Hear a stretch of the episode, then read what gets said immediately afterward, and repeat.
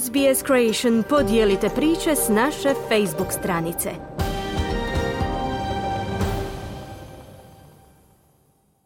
SBS na hrvatskom jeziku slijede vijesti iz Hrvatske. Ministarstvo vanjskih poslova traži način za izvlačenje 180 hrvatskih državljana iz Izraela.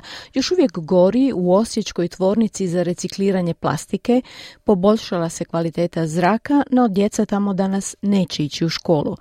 Predsjednik nije potpisao HDZ-ov zakon o izbornim jedinicama. Premijer Plenković poručuje da je Milanović ljen, a predsjednik Milanović odgovara da je Plenković parazit.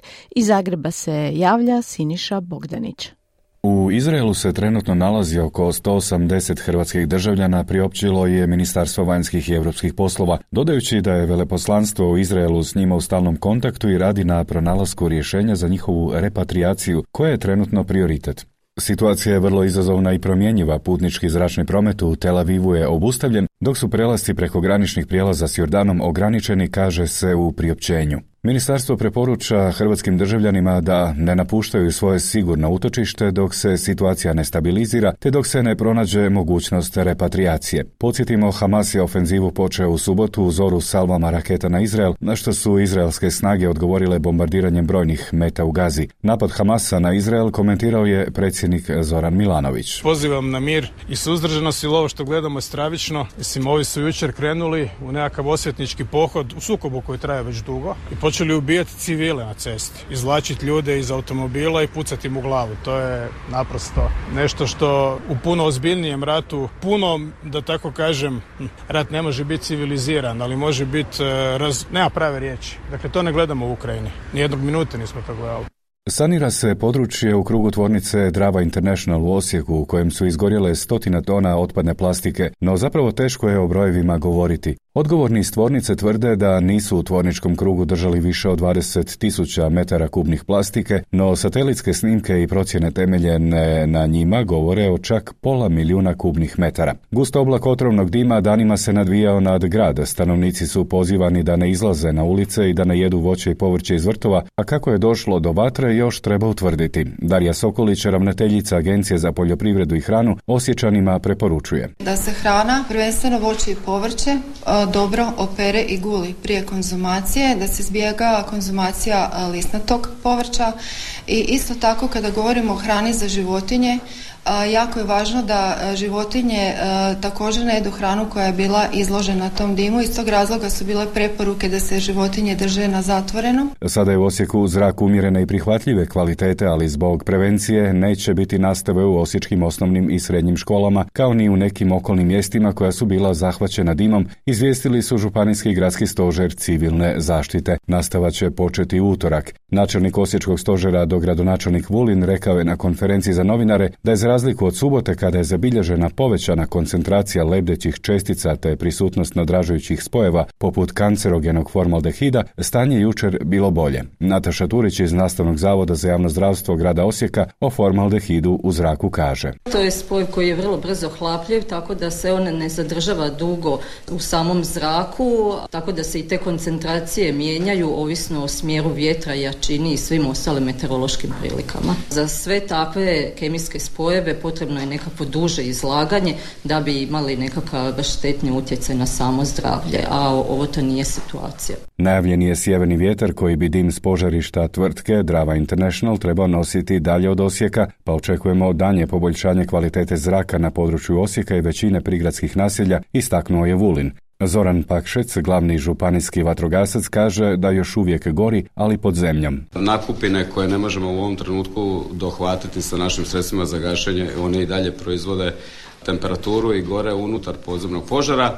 Evo što su za javni radio kazali osječki poljoprivrednici. Što prije neke konkretne informacije da se znamo u budućnosti, blisko budućnosti ponašati, da li će nam obustaviti proizvodnju, nastaviti dopustiti bilo šta neke konkretne informacije šta kako dalje. Mene strah samo da nas neće tu kod nas zatvoriti i zabraniti ne znam neku proizvodnju na dvije, tri godine dok se zemlja ne očisti od tih teških metala. Sad ako se to dogodi možemo lagano zatvoriti OPG i kretati se nečem dalje. Ja sam sa 33 godine, radim 10 hektara, sad i više, 6 hektara povrća, ostalo su žitarice imam i dugotrajne nasade, imamo oko hektar i nešto oraha posađenog.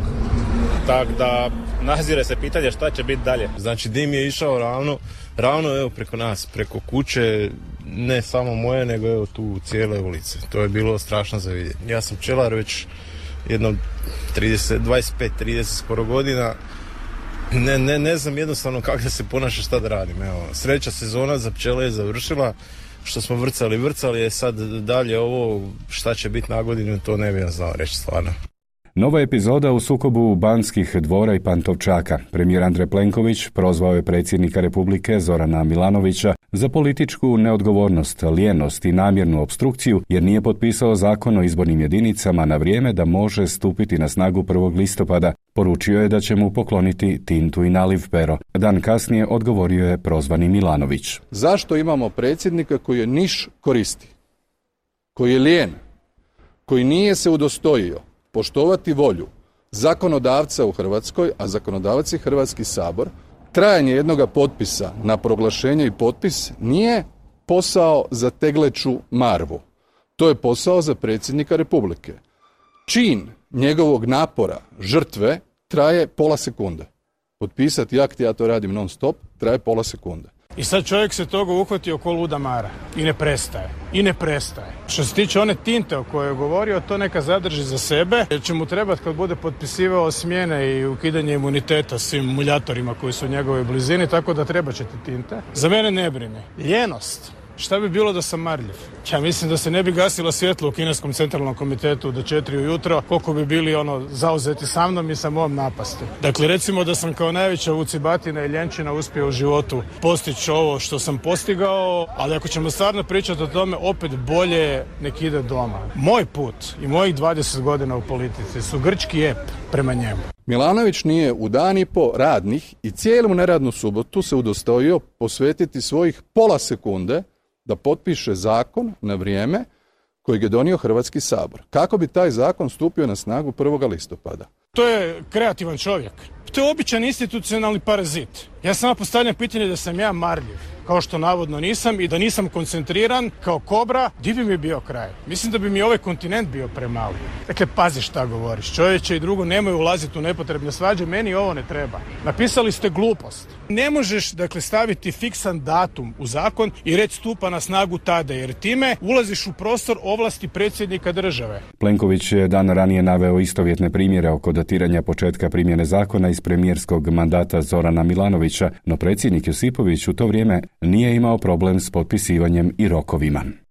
Nakon razlaza s bračnim parom Puljak koji vlada Splitom i njihovom strankom Centar, saborska zastupnica Dalija Orešković ide dalje. Njena stranka s imenom i prezimenom nastavlja političku borbu i izaći će na parlamentarne izbore. Mijenja se naziv stranke. Od jučer se zove Dalija Orešković i ljudi s imenom i prezimenom, što je mnoge asociralo na imena bendova, primjerice Catherine and Waves ili Zdravko Čolić i Lokice, možda Maja Šuput i. Mimova i doskočica sigurno neće nedostajati u idućim danima, evo kako je to sama Orešković objasnila. Ljudi s imenom i prezimenom naglašava temeljnu vrijednost do koje nam je svima jako stalo, a to je osobni integritet i ono što svako od nas kao već izgrađena osoba i u vrijednosnom, ali i u profesionalnom smislu unosi u politiku. Dakle, politika nikome ne bi trebala biti način na koji se samo ostvaruje, već ono što je netko imao i ranije, daje na jedan zajednički stol kako bi se zajednički ciljevi ostvarili što lakše.